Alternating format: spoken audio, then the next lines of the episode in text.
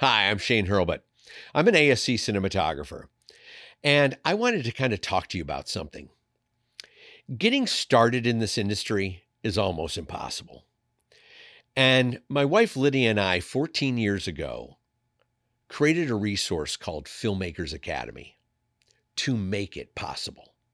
We saw a lot of gatekeeping in this industry and not a lot of sharing knowledge. So we wanted to pull back the curtain, give you confidence, teach you all the necessary skills to be an amazing, successful filmmaker, and package it all on this online resource that you have at your fingertips, on set, on your phone, on your laptop, whatever it is. So we're going to give you $50. So if you go into the show notes, click the link, and hit the promo code FAPOD50, you're going to get $50 on your first year of an all access membership. And I cannot wait for you to join our immense and immersive community at Filmmakers Academy, where we network, we share knowledge, we just bond as this huge filmmaking uh, resource to ignite your creativity and push you beyond your boundaries. I cannot wait to see you in the Academy, and let's get to the podcast. Welcome to Shane's Inner Circle podcast with your hosts, Shane and Lydia. Hello, Inner Circle members, and welcome to the December 2016 podcast. This is going to be a very fun and very unique one, kind of a new style, where both myself and my beautiful and lovely and incredible supportive wife, Lydia, and CEO and the vision of this company and why all of you are listening to us right now is going to be we're going to do a tag team. So we're going to uh, basically answer some questions and you're going to hear it from both sides. And we wanted to thank you so much for all of your support during this holiday season. I think it's a wonderful time to kind of reflect and, and give back and gratitude. And we wanted to kind of, you know, open our, our hearts to all of you. And thank you so much for all your support in 2016. Take it away, Lydia. We wanted to wish you a relaxing, festive, and wonderful holiday with all of your families. And just thank you for taking the time throughout the year for answering questions from other inner circle members, for generating new ideas, for sharing how you have done your projects, and just really wanted to let you know how much we appreciate each and every one of you around the world in your different time zones. So have a blessed holiday, and we wish you massive success in 2017. All right, so let's uh, start with our first question. This is from Michael. Hi, Shane and Lydia. I'm 20 year old cinematographer transferring to a large film school, and I wanted to know what your philosophy is about education at the start of a career. My school's undergraduate program is a wonderful course that seems very similar to the experiences you reminisced about from your Emerson College days. However, I'm conflicted as to whether I should stick with my current undergraduate program route or try to get a master's degree in film production. The master's program is only open to 12 people each year, and it's almost entirely focused on producing a thesis feature film alongside specialized advanced training classes for whatever role the student wishes to pursue, such as a cinematographer. If I get in, do you think such an advanced course will be beneficial, or would it be better to get out of school and start the long climb up the industry ladder instead? What should a film student's overall game plan be towards education to ensure they're starting starting their career off on the right foot and not wasting time and money at school. Thank you so much for the educational resource you're providing. I hope you inspire other ASC cinematographers to follow in your footsteps towards educating the masses. Michael. All right. Well, this is a great question because I was posed with this as well when I first started out. I went to Emerson College. I graduated and I thought I wanted to continue my education and I applied to the American Film Institute. called AFI, and that was in Hollywood. And I got all my films and all my different things that I, my resume and all my grades and submitted it to AFI thinking that this was exactly the the direction that I should head. And it is for many people.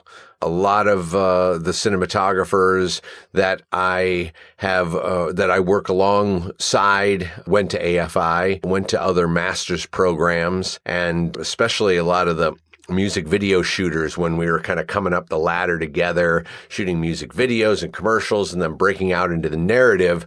A lot of them had gone to a master's program. I did not get into AFI and I thought that was a perfect, let's say, a wake up call for me to say, all right, well, you know, I'm done with school. I, I've gotten my, my bachelor's of art in film and I need to get out there and see what I can do. So I chose to not reapply and I just started to do whatever it took to get me into the business. And it was scary at first because I didn't have the the safety of being in a an environment, uh, an educating environment, a, school. Uh, I was having to, you know, find work to support myself in any way I could, and it's it is scary when you first get out there. And I feel that a lot of film students have a false sense of security, especially ones that really rise to the top of their class. Because with rising to the top of your class, you're like the big fish in the small pond. And you really think you, you're really impressive and that everything you do is incredible and you feel like you're going to get out there and everyone's going to want to hire you and you're going to just get work left and right. And it could not be further from the truth. You come out and you, if you take that attitude, that the world is not going to be so uh, wonderful for you. You need to get out of school and uh, know that you know absolutely nothing. And then really kind of build your foundation and build yourself up based on proving yourself to everyone around you to show that you have the stuff. To show you have the goods, the work ethic, the commitment, the excellence. And then when you get to the point where you're able to really you know, rise and show this, this tenacity and this excellence and this hard work, then you can start to bring about your creative sense to everything. But coming out of film school with that false sense of security, I mean, I had it. It was awesome. I came out of film school. Now, I didn't think I was going to be a cinematographer. I thought I was going to be a producer because I was good with numbers and I could convince anyone to do anything. So I was like, that's a great producer. So I get out and my mom bought me a three piece suit and I started pounding the pavement in Boston just fresh out of college thinking I was just going to knock down the doors and everyone was going to say, hire me because I was good and I was from Emerson College. And, uh, sure enough, you know, I, about 20 or 30 doors got slammed in my face and uh, there were no jobs for me in any kind of role of production. So I ended up going back to my internship and asking them if they would hire me. And I started packing grip trucks and coiling cables and cleaning cases and for $3.50 an hour. And that's how I got into the business. And it was a huge wake up call and a huge slap in my face and a major e- ego kind of trasher because I was like, all of a sudden I thought, hey, man, I graduated from this really uh, prestigious film school and it's got a lot of great alumni and you know i'm gonna they're gonna get me jobs and and this is gonna be so amazing. And not one of those things happened. But what did happen is a grit and a resilience and a building of a foundation that now looking back 25, 26 years, it's really helped me be a better cinematographer, a better leader, and uh, hopefully a, a, a very good husband and and a and a father to my children. All right, Lydia, what do you have to say about this? Well, I'm intimately familiar with school because I spent the entire decade of my 20s in school. And I think school is amazing. I think it's important. It gives you life experience that you would never have. Our daughter right now is living, you know, in 108 square feet with a roommate in Manhattan and sharing a bathroom with 50 people. And those types of things are really important to have as a human being in terms of life experience.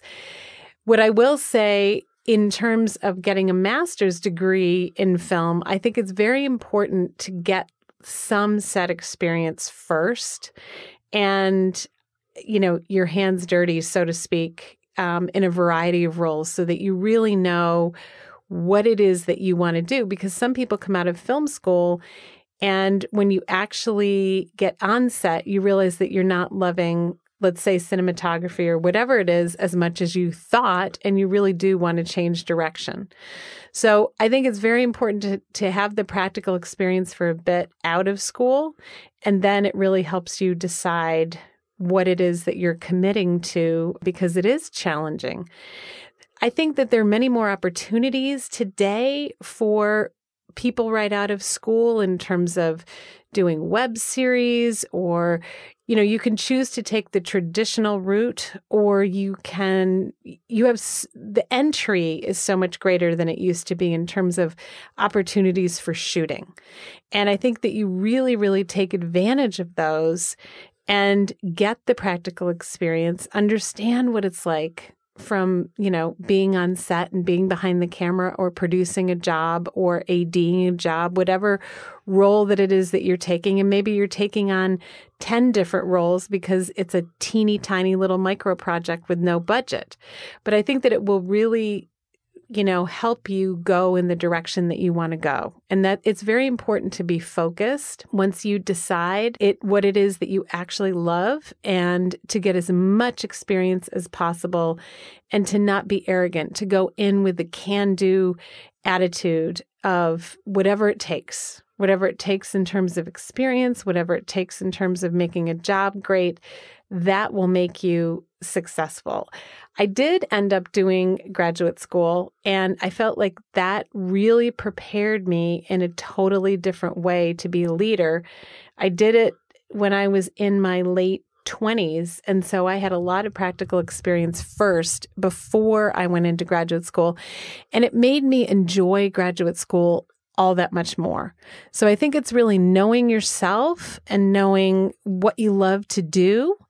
And if you're the type of person that digs school, you know, graduate with an undergraduate degree, get out, get some experience, and then go back to graduate school.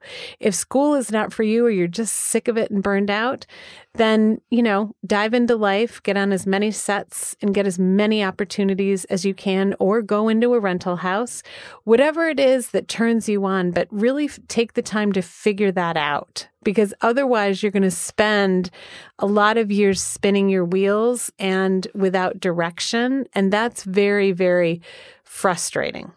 So go ahead, Shane. Yeah. And so that kind of falls into Quentin's question.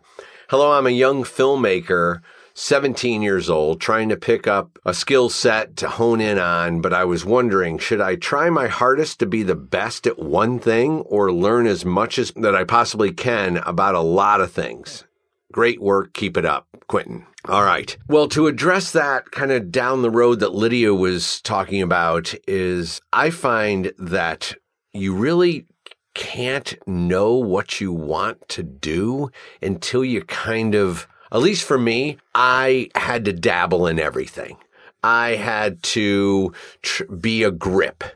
And I first was a grip truck driver and uh, I could drive trucks because we had big grain trucks on the farm. So I could handle that stuff. And then I became a grip where I was running gear in and everything. Then I was a dolly grip. And a dolly grip is a wonderful transition into, you know, understanding where the camera is and where it's placed and camera movement. And so I learned a lot of great experience from some cinematographers and, and, and key grips that kind of guided me down that road. Then I became a gaffer and I started to understand light and, and, uh, with the grip, I understand camera motion and shaping light and, and shadow. And sein then with lighting, it's like lighting units and what lights do exactly, you know, where do you apply specific lights? What will they give me? Uh, how much exposure? What kind of quality and quantity of this light? So, you know, I, I kind of did a ton and then I started getting into camera and then understanding the tech of it all and, and, uh, understand the, you know, operating. And so I wanted a big, broad spectrum to then hone in on exactly what I really wanted to do. And it took me a while to really discover that. It took me, you know, three or four years to realize doing all these different jobs that I wanted to become a cinematographer. So, you know, to uh, your question, Quentin, I think it's, it's great to be able to have all these skills because it makes you a very powerful individual on set when you've done a lot of the jobs that you are then collaborating with your team. Because I find I'm able to make time and schedule decisions because my keys are not brought on till the last couple weeks before we go on a movie. Uh, so I'm able to make time and schedule you know, estimates of how long it's going to take for us to light this set and go in. If, if I didn't have the ability of being a gaffer and electrician and knowing how long it takes to run power and how long it takes to hang the lights and what to rig these lights with and how to rig them and all that stuff, I could not give these estimates and I could not be as efficient as, as I was as on, on my motion pictures that I shoot.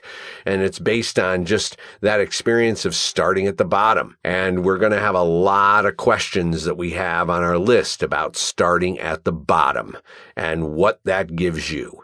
And I think more than anything, it gives you resilience. And I think that it's not necessarily I there's a lot of uh, people that you know think they're a cinematographer coming out of school. There's plenty of jobs for them to have a camera and start shooting, and and that's that is absolutely an option for you, and you can go down that route call yourself a cinematographer, you know, go on the skills that you have, go on your creativity, try to, you know, learn as much as you can eh, while by, you know, while failing and succeeding.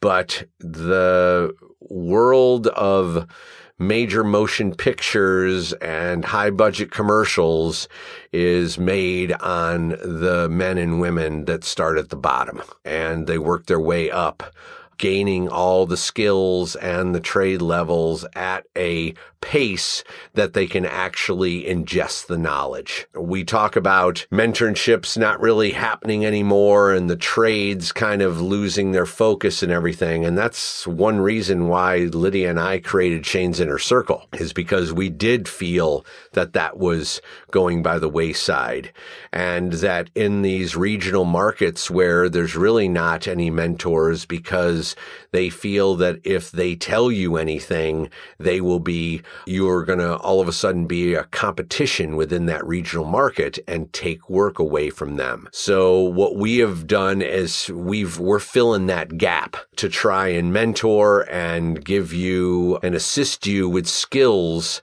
and a skill level that is way above DIY and way above you know, rudimentary three point lighting and just setting a camera on sticks and doing an interview. This is the big vision. This is the grand vision of 25 years of experience and 20 some odd movies underneath my belt that we are all culminating, sharing you in a mentorship so you can go out and be able to do this. And you have the knowledge. And this is how I learned. I mean, I didn't learn on big budget movies. I started on you know, small little budget music videos that they, we were putting shit together with popsicle sticks and gaffer's tape. And, you know, it was very, very low budget. And I had to do whatever it took to try and get the vision and deliver what the director wanted. And, and this is, this is what we all do. We're working up to this, but we want to try and, and, uh, show you what it's going to take to get to this level. And that level is something that is not going to be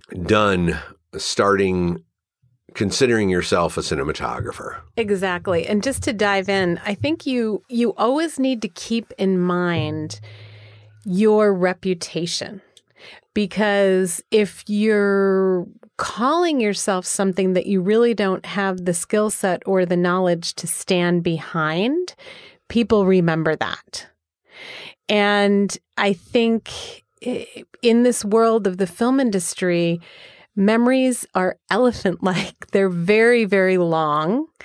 And it's hard to undo something. So it's very important to be humble and not arrogant. And when you take on a certain level of job, to really make sure that you have the skill set to knock it out of the park so that you get repeat business versus falling on your face, not really knowing what you're doing, and then leaving the taste in production and client's mouth or the director's mouth of, wow, I'm not ever going to hire that guy again because that's horrifying.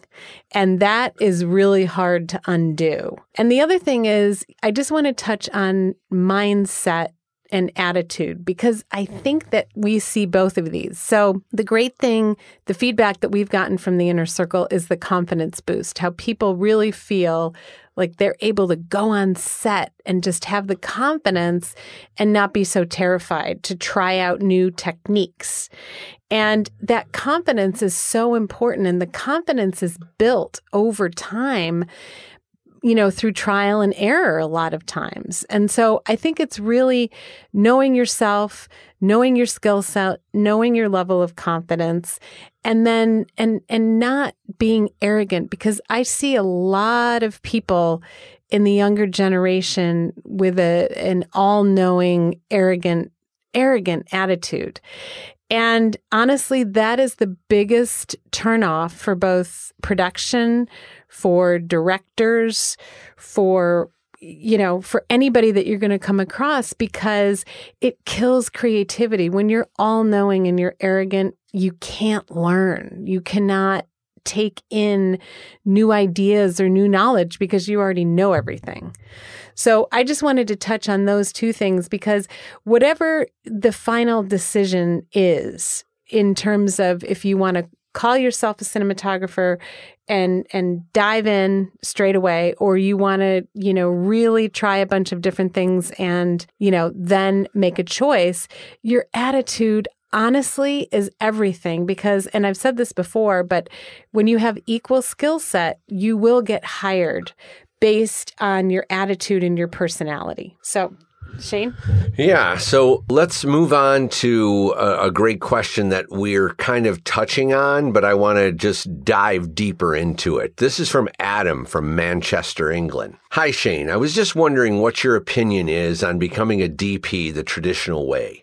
Trainee, assistant, focus puller, operator, DP versus the modern way of just become a low budget DP and working your way up via low budget films uh, corporate jobs, etc. I'm a camera trainee and I love everything about working on a professional TV dramas and films at the bottom. But I do also shoot as many short films as possible in my spare time, but th- this doesn't happen as often as I'd like. I have worked with many trainees and assistants who want to work their way up to DP. One day, but I also have many friends who just work as a DP or camera op on low budget films and corporate jobs. And although they don't earn much money and some of them have never even been on a professional set, they're out there acting as and being a DOP and getting a to practice their lighting and camera skills. And I often get pretty jealous of that. Do you have a strong opinion on which method is better?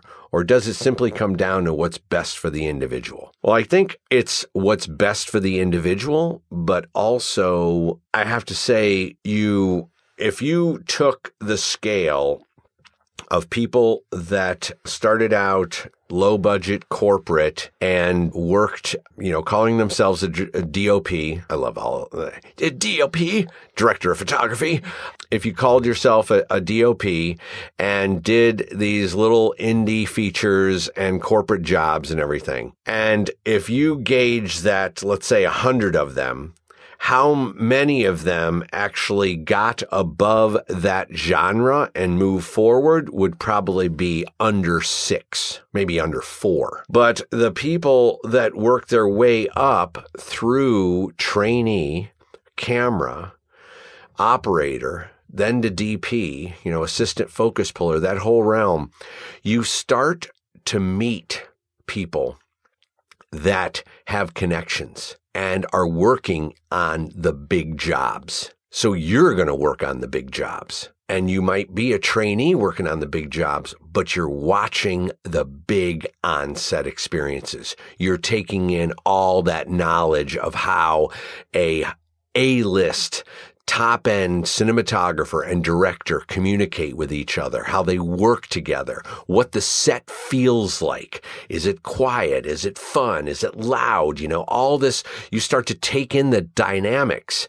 And when you're a trainee, you're working on so many different sets with so many different creatives. My God, it just is like the incredible foundation and brick and mortar that you want to build your career. I mean, I talk about resilience.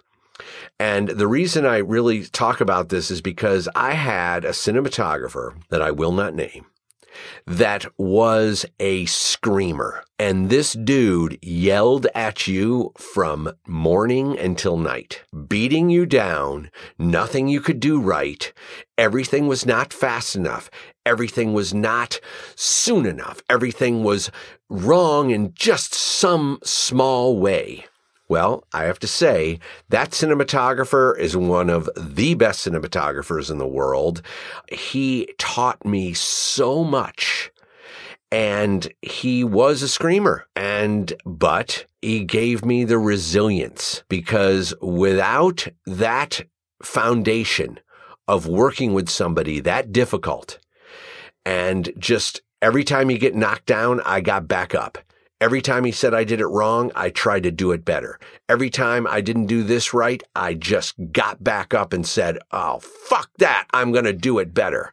You know, every single time I got back up and delivered. Now smash cut to a feature film where I'm working and we, I have a director that is exactly like this director of photography. And he screams at me for 60 days straight. He screamed at everyone. Without that foundation, without that learning, without experiencing all the different type of personalities, I would have not been able to hold my cool I would have not been able to deliver the creative process and the vision that I wanted for the project. And these are things that you learn by coming up the ladder. Now, when you're immediately in a cinematographer standpoint, then you're already telling people what to do. Well, that's all great if you are a born leader and you have that leadership skills already coming in at that entry level of like saying uh, you're a cinematographer at 17 or 20 years old and you're already saying you're going to be leading these people. That is pretty difficult to believe because leadership comes from the core and it comes from a lot of uh, making mistakes and it comes from, you know, really understanding all different types of personalities and how to react to those personalities and how to get the best out of individuals. I mean, I have to say, coming up the ladder, I failed a lot of times at leadership. I failed left and right. People said that when they were working with me as a gaffer, I was ruthless. I was exacting and you could not make mistakes. And, you know, a lot of people didn't want to work with me because I was very, very perfectionistic. And that perfectionistic attitude is detrimental sometimes. And it really took me a while to look at myself and say, you know, Shane, we can be perfect. We just don't need to be super perfect. And we can do it fast not super fast. And uh, so there was a, a really big attitude change from me once I started to feel a little more comfortable in my shoes as a cinematographer and as a leader of, I mean, sometimes take Terminator Salvation, I'm leading over 170 people, not just, and this is not the whole team. This is lighting, camera, grip, and electric and pre-rig crews and everything. It's, it's a deep crew. And that leadership does not happen from somebody at 17 or 20 years old. And it happens with building this resilience and seeing how other people's, other people lead and gaining that experience. And this is what I have to say. It's like starting at the bottom has a lot of benefits. It might seem like a slow process, but it has incredible uh, amount of benefits for all of you to really gain that resiliency. And I think if you look at it as a slow burn or instant gratification model, so the slow burn is starting at the bottom and it's going to be frustrating and you're going to feel like you're not moving up quickly enough and you're going to be frustrated with yourself and the roles and the opportunities. But a few things that Shane touched on that I think are so critically important. You never know when you're a really, let's say, a PA on a big set, you never know who's going to stop by, who you're going to come in contact with, what experiences you're going to tuck away for the future how to work with actors, how uh, really watching the AD, watching the script supervisor and how organized they are, picking up all of these little details along the way is absolutely critical for your future growth and learning. And again, we're biased in this direction. Um, if you're an instant gratification type of person, then you can dive right into being a DOP, and there's nothing wrong with that choice.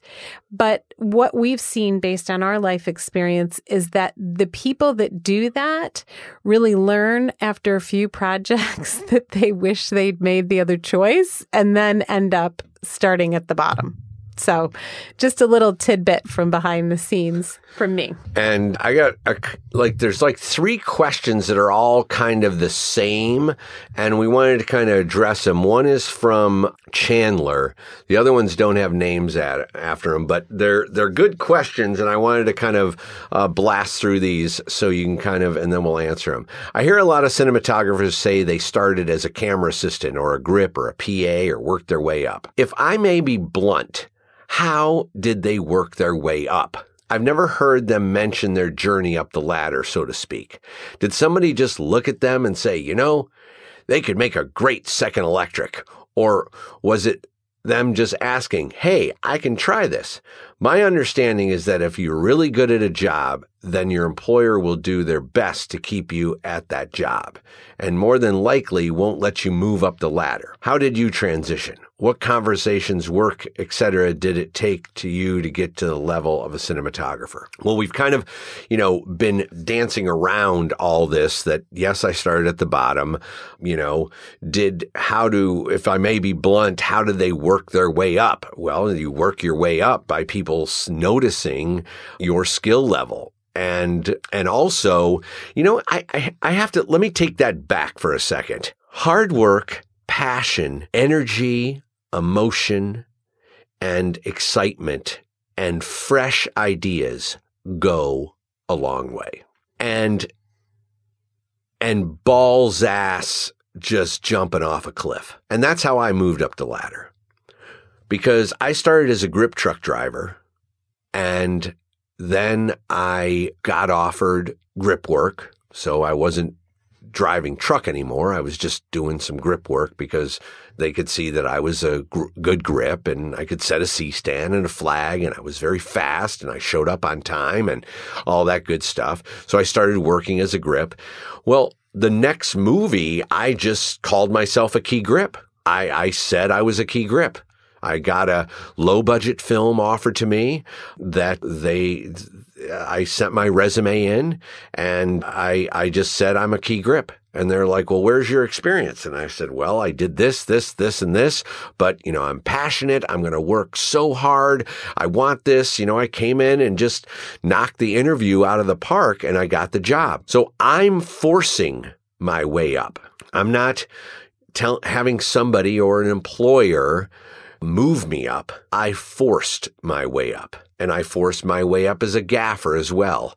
I was a key grip for two or three years working with a lot of cinematographers and I forced my way into the gaffer. I jumped directly from a key grip to a gaffer. So I went from moving the camera, shaping and controlling light, setting flags, all that stuff right into a gaffer, uh, understanding the, you know, how to light and how to use all this stuff. I forced my way into it But okay, I'm going to help Shane out here for a second. because it's not forcing. It's because I was there at the time. So I do do intimately remember it. Shane felt confident as a key grip and you always know you're ready to make the next leap when Okay, that's a better word for it. Yeah, instead of forcing, right? He didn't for it's not like you're twisting somebody's arm. No, no, but, exactly. I'm not I didn't mean it by twisting somebody's arm. I, I basically said I was a key grip or I said I was a gaffer, and that's what I went for. I, I didn't I didn't let somebody else say, Okay, it's your turn to move up. Right. So it's a proactivity and a, and a confidence and skill set. So when Shane felt incredibly confident as a key grip, then he w- then he felt confidently proactive to take on Gaffer. Yeah, I got to a point where I was like, okay, I've done this. I think I've learned everything that I really need to learn from being a key grip to help me as a cinematographer. Now I need to move on to a gaffer. And when I got to a gaffer and did that for three or four years, I felt that I had learned everything I needed to learn to help me, assist me as a, to being a cinematographer.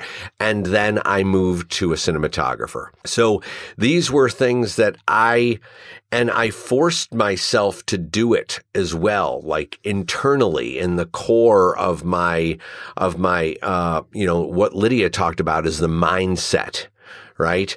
So and all my director of photographies that were hiring me as a gaffer did not want me to move up the ladder, right? Not that they were scared of the competition, but they just loved me as a gaffer and it really helped them deliver their look. So I had to end up charging exactly what the cinematographer was getting on the job as a gaffer. So I eventually, like, it only took two or three jobs where they just wouldn't hire me as a gaffer anymore. and I think that that was the really scary leap. Mm because when you look at leaping off the cliff, as we always say, obviously not literally, but just figuratively, the fear factor. So going, becoming a grip, you know, was a little bit scary. And, but Shane also at that time, I was a nurse and making a decent income and I, I had the ability to work double shifts. And so, you know, we always knew that we had an income. We always had my income. So it wasn't just Shane supporting us. And then when Shane went to being a gaffer, um, it was a little bit better money than a key grip was making at that time. And, you know, it was, he was working pretty consistently. That was a little scary. Where it really got scary in terms of could we pay the bills or not was when he made the leap to director of photography because we had a reel that we obviously had cut at that time, but this is way before he had an agent and you know you you have to do a few projects before you can get an agent. So that was really scary because by then you know we had we were renting a house and it was just it, it was scary. We had higher overhead and you know again my money potentially could have paid the bills but it was just i remember that being a really frightening leap And we also knew that we couldn't go back because then he would have ticked off the people. If it didn't work, they didn't want to hire him again as gaffer. Well, remember when we, uh, so we bought this house.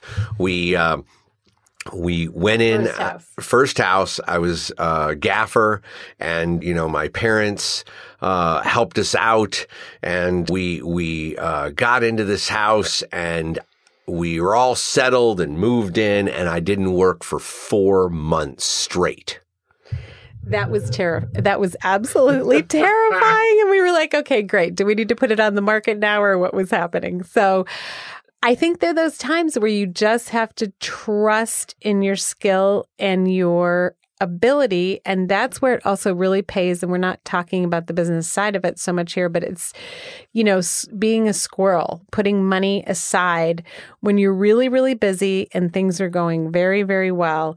You always want to squirrel away a few months so that if work gets slow, if there's a strike, who knows? I remember that was the other th- thing that was very scary with the strikes and how people were out of work for months. Oh man, that's that's something that just uh, killed us. Um, we, I, in my career, uh, since starting in 1986, I think we have had four or five massive strikes within the the movie business. Whether it was actors, whether it was writers, whether it was teamsters, uh, that really crippled the industry and it was very difficult times. I mean, I, I think back at my transition and how how quickly I did move up the ladder, I don't think I could have done that without Lydia.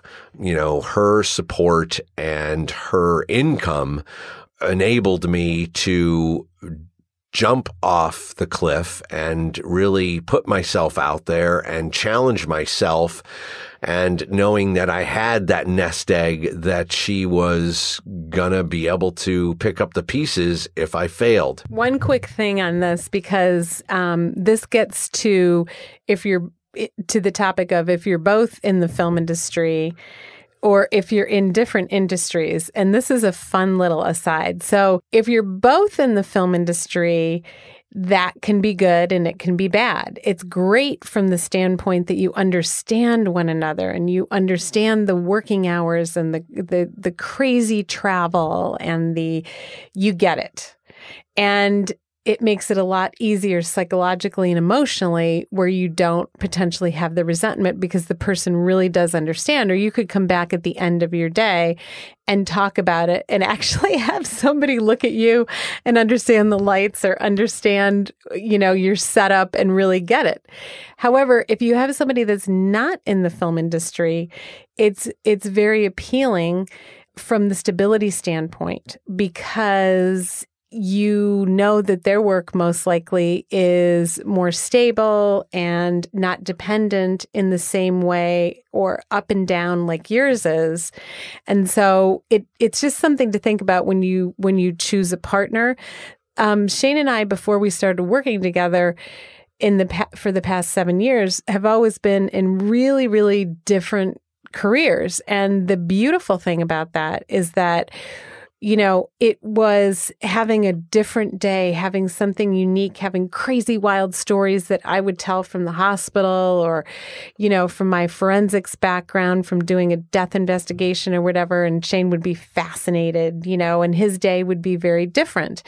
And um, we still have crazy stories today, but our stories are from other people or, you know, from set or whatever um, on a different layering level because now I understand so much more, having done it with him for seven years, of how his day is, the gear, all of those things. Yeah, and I think, I mean, to say, you know, Lydia and I have been together since we were in 10th grade. So uh, she's grown up in this movie business. So it's not like she is, that she doesn't understand all of the endless switch ups, the vacations that never could happen, uh, the never being able to plan anything.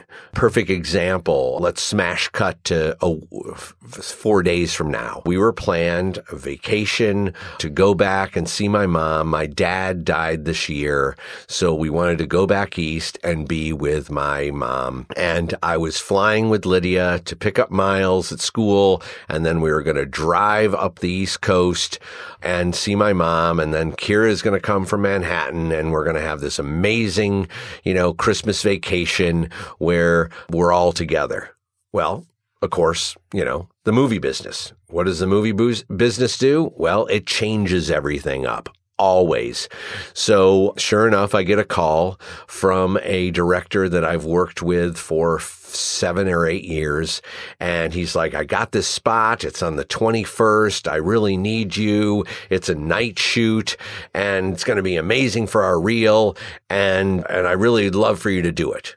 Well, the first thing I think about is Lydia. Okay. She's going to have to fly by herself. She's going to have to pick up the rental car by herself, deal with all the bags, picking up miles, driving all the way to the East Coast, dealing with weather, dealing with her mom, all this stuff, and then landing and be there three or four days, five days before I even show up. Well, you know, that's a difficult des- decision. And these are the kind of decisions that we make on a daily basis being in the movie industry. It can tear a family apart, but Lydia has really gotten she, I think she builds a resiliency of not ever imagining that anything is going to happen. And then when it does, it is magically delicious. If you get into the mindset of, of, you know, okay, we've planned our vacation, we've booked our tickets, you know, those tickets we have to throw away, you know, all that goes by the wayside when you start to plan something. I say it's best to plan the greatest vacation vacation on the planet and know that if you haven't been working, just plan a vacation. Plan yeah. that vacation and immediately you will be hired. Or golf. We used to have the joke that Shane loves golfing and never has the time to do it, especially with with kids and and work and all the out the crazy hours of the film industry. And so if he had a period of time, especially in the commercial world, where he wasn't working for a few weeks, I'd I'd always say to him, "Hey, just schedule like a golf time, a tee off, and then you're good to go." And sure enough. Uh, every time. I, I, have canceled so more, so many golf venues. I mean, I Jesus, I haven't golfed in four or five years. But yeah, so so that's where we where where I wanted to kind of take you down the road of of uh, just this business being a, a, roller coaster ride, and for any of all of you that we've asked that asked the question about getting into the business, understand that there's many ways to go about it. Uh, Lydia and I are sharing our way that was very successful, but that really is a, a wonderful support between between your soulmate and yourself. And it's, it's very important to kind of find that individual that's incredibly understanding and supportive and doesn't build expectations because the expectations will be destroyed and blown up every single time. You need a flexible partner, somebody who's yes. flexible, who's awesome with change, goes with the flow goes with the flow because you don't want to come home to somebody angry and resentful and and that's what breaks up relationships. You know, I looked at Shane to use the example of the other day and I was like, "Oh my god, you're doing it to me again. You're not on the plane again. And I have to deal with my mom by myself again." And then I went, "You know what? This is a great thing." And it just it's all mindset. It is all mindset and and mindset's everything. So, you know, stay positive, be generous of spirit, especially during this holiday time. All right, we wanted to do something a little different. Uh, we've answered uh, most of the questions of getting into the business. We wanted to kind of uh, talk about some stuff that's very important to us. And with New Year's coming right around the corner, we all have our New Year's resolutions. And we wanted to offer up some wonderful New Year's resolutions for all of you, not only to kind of change maybe the way that you're doing things or, but maybe just slight alter alterations, but just awareness, kind of uh, throwing ideas out there of how we live our lives and what we try to live by in the health department. So think of this as a brainstorming session because whenever anybody brings up, you know, what you should be doing or how you should be eating or it's it just you feel like you're getting scolded right? Or or you're like oh my god i i can't do that. It's so restrictive or whatever.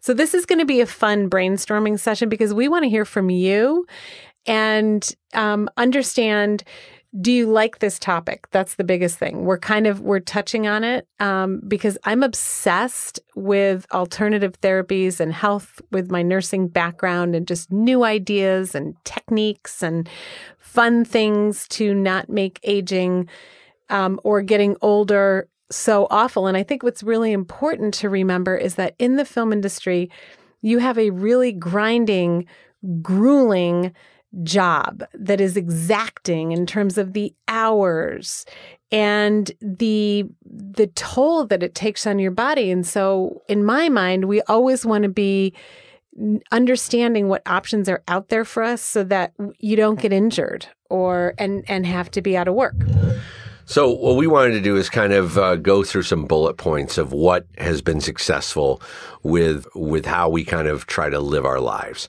And Lydia has been a huge proponent of eating healthy and exercising. Every morning she'll get me up and if I'm not working that day, she's immediately, come on.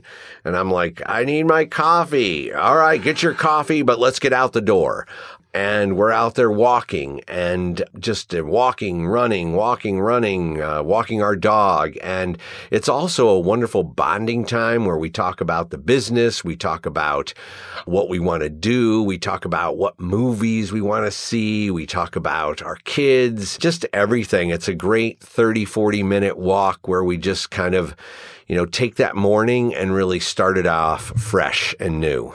And even if you have no time, I think I watched Dr. Oz and he said something about like he squeaks in 20 to 30 minutes every day, no matter what. And it's an easy target to hit. Even if it's 15 minutes, it's not about beating yourself up over, you know, oh my God, I didn't do my 60 minutes or my hour and a half because, you know, we, we, set walls in front of ourselves because you think, well, I didn't do it, so I'm not going to do it. Like, I only have 15 minutes, so I'm not going to do it at all. Well, how about take the 15 minutes, get out in nature, take, you know, a, a speed walk or a, a, jog walk or whatever it is around the block. And then you've done something for yourself that day. And being out in nature is awesome for your brain. Yeah, absolutely. And the other thing that I have to say is if you can't even, if you don't have the time to necessarily get out there and work out, stretching is absolutely huge. And you can do that in 10 minutes and it doesn't have the impact of you running around or doing all that stuff. But if there's, I try to at least stretch every day and they've found that it increases blood flow and nutrients to your muscles. It increases your stamina, your flexibility and range of motion. Well, these are huge for us as cinematographers and operators. And, you know, I always say when I get on the dolly and everything, I'm like in some contortionist position operating as well as slinging on the Movi, that takes a lot of stamina and and uh, it's like a burst of energy, and it really alerts the mind. And it increases overall health, and they've found that it reduces cholesterol just by stretching every day. Shane has some great stories that he's going to share about how he killed himself when he did not stretch. Oh, yeah, this is a good one. Uh, so I'm on Fathers and Daughters, and, um, you know, I'm I, I was a good athlete. I played basketball, baseball, soccer. I played semi pro soccer. So I've always had this kind of mentality where, you know, I can, I can do things. And I'm, you know, I got really good hand eye coordination. My dad was a great athlete. So I'm, you know, I always feel really good when I'm on set. I can do things. So we have this sequence where Amanda Seyfried is running down the street. She's running to Cameron who is played by Aaron Paul. And she realizes that she does love him and that she needs to go to him and just tell him that. So she is on the street and Gabriel Muccino, the director, wanted this really immersive kind of movie shot where we ran down the street and she's running through people and we're in front of her, low angle, kind of heroic, the determination in her mind. And we're seeing all the brownstones go by and all the trees and everything. And I'm kind of low and I'm, and the, and the director, Gabriele goes, uh, so, so who's doing this shot? I'm like, hey, I am. And he goes, oh, you can run, huh? And I go, yeah, yeah. Because everyone was, was not sure if they could keep up with Amanda. So they knew she was fast. And so I was like, I got this. So sure enough, I just grabbed the Movi and, you know, Gabriele's in the minivan because we're going to be running down the road probably a quarter mile. And I, Amanda's like, you ready, Shane? And I'm like, absolutely. And three, two, one, and we take off. And it was a rehearsal. I didn't roll and she couldn't keep up with me she, I just, just completely blew her out. And I stop and at the end of the run and Gabriele goes, Oh, you can run. Ooh, you are fast. Right. And I'm just laughing and having a good time. And I'm feeling really good about myself. You know, I'm like, yeah, I still got this shit. Right. All right, let's roll. So we go to roll and I get into my position and I run and I'm going about a third of the way down the road and I blow my hamstring out and drop to the ground. And I, I thought it was hilarious because my assistant, Poe, comes up to me and she goes, dude, you're 50. That kid over there, Chris Hare, he's 19. Make him run.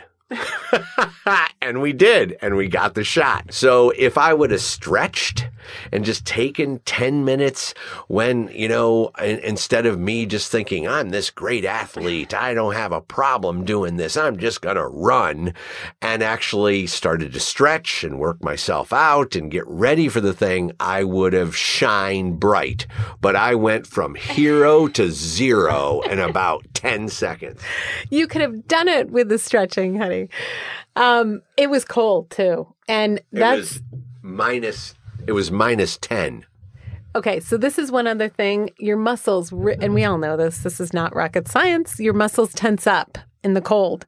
And it's really, really important to give them a great blood flow because when you're doing a 12 to 14 hour day, sometimes 15 hour days, they need all the energy they can get to keep going, to keep going.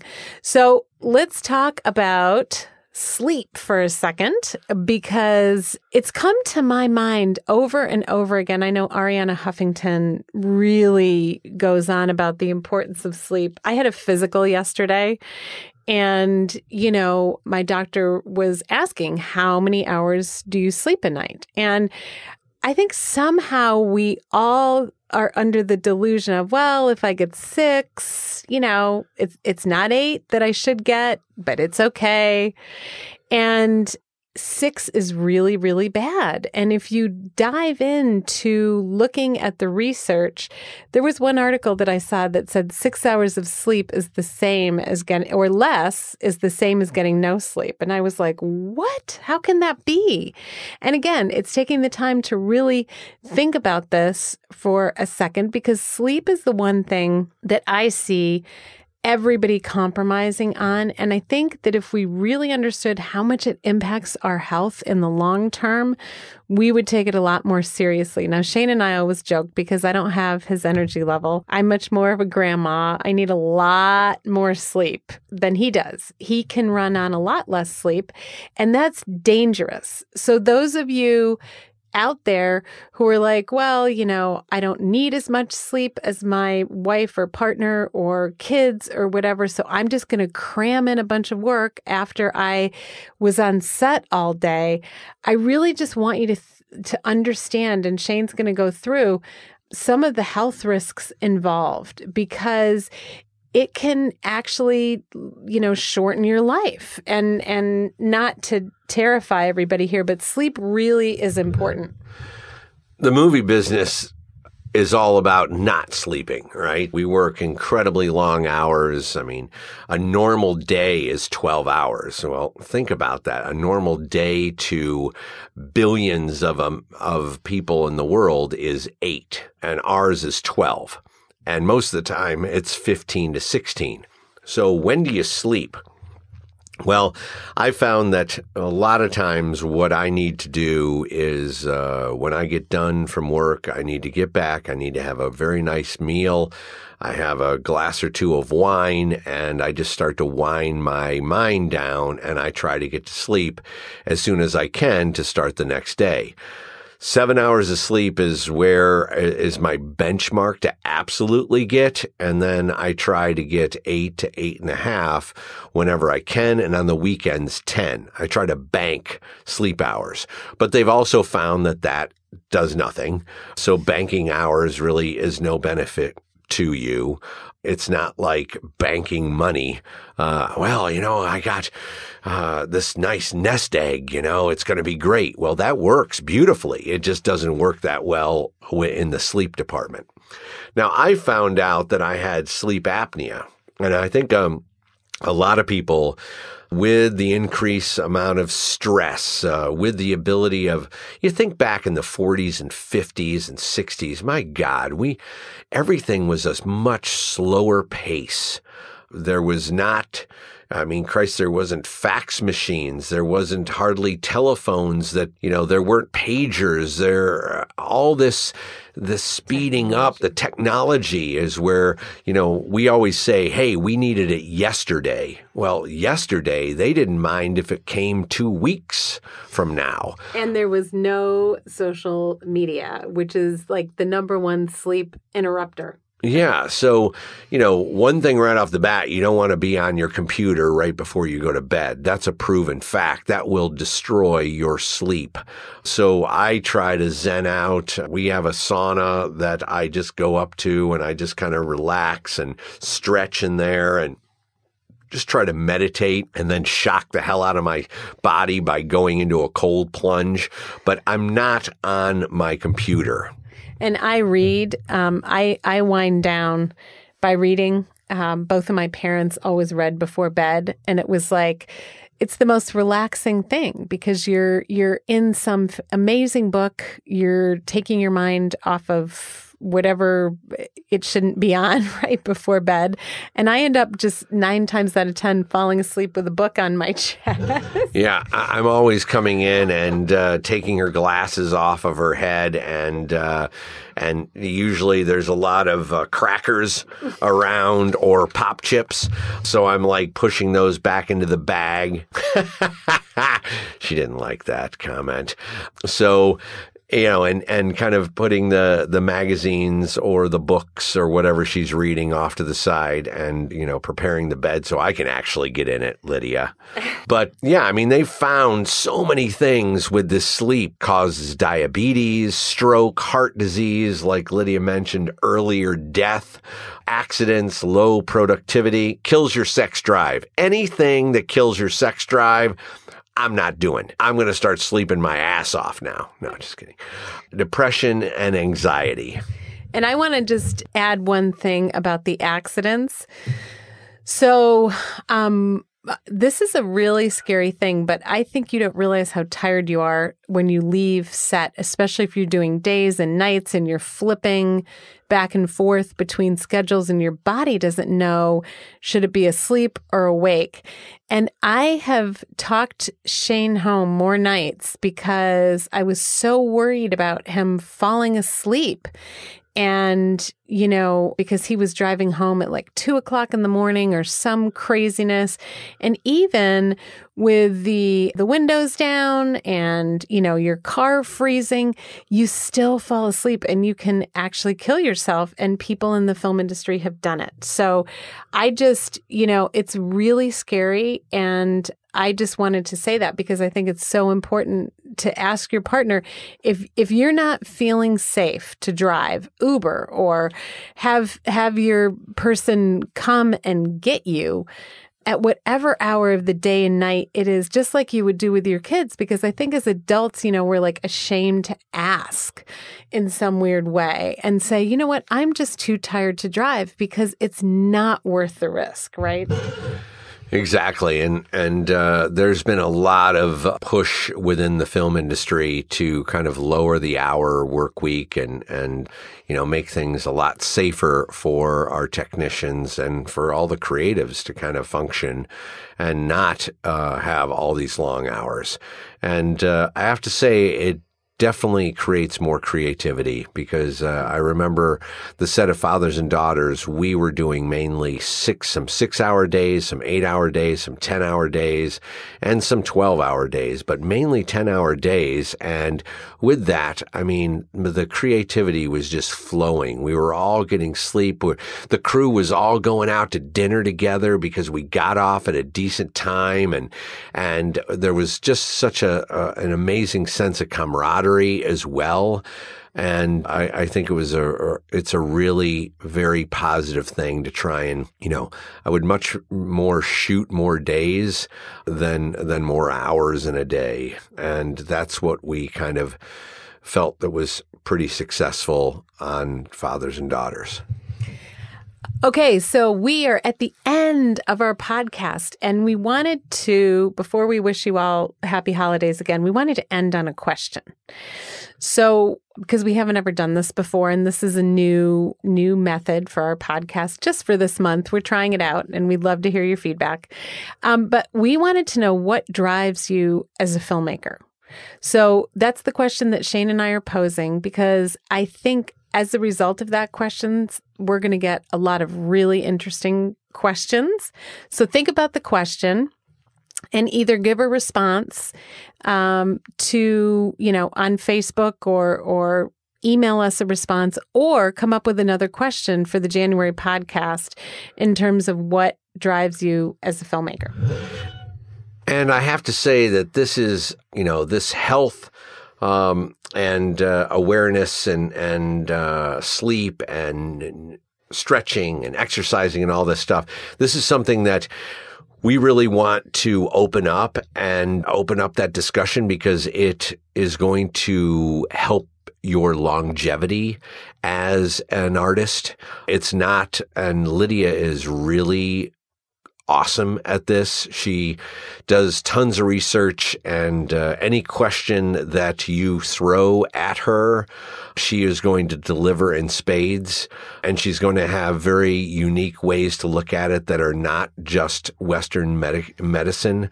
And I think this is something that we really want to open up to our podcast questions. So it's not always just camera, lensing, lighting. It's a lifestyle section. And, you know, I've made Shane try crazy things over the years. And he's like, oh my God, what are you, what are you doing now? Oh my God. You should see the concoction of vitamins and minerals and things that, you know, when I open, open them up on the set, I have these little Ziploc bags with all my vitamins on it. When I open that up, everyone is like, like, holy shit, what, how, how, many drugs are you on? And I'm like, I'm not on drugs. These are all vitamins and digestive enzymes and supplements, supplements to kind of keep me cracking. so, anyway, let us know if you'd be interested in a lifestyle section because that's something that I've dreamed about. And let us know what drives you as a filmmaker. So, those are the two questions. And I wish you, from my entire family, from Shane, from Kira, from Miles, from Wonder Dog, our dog, we wish you an incredible holiday season filled with so many blessings and so much love and spending quality time really you know reconnecting with people. And that's what the holidays are about.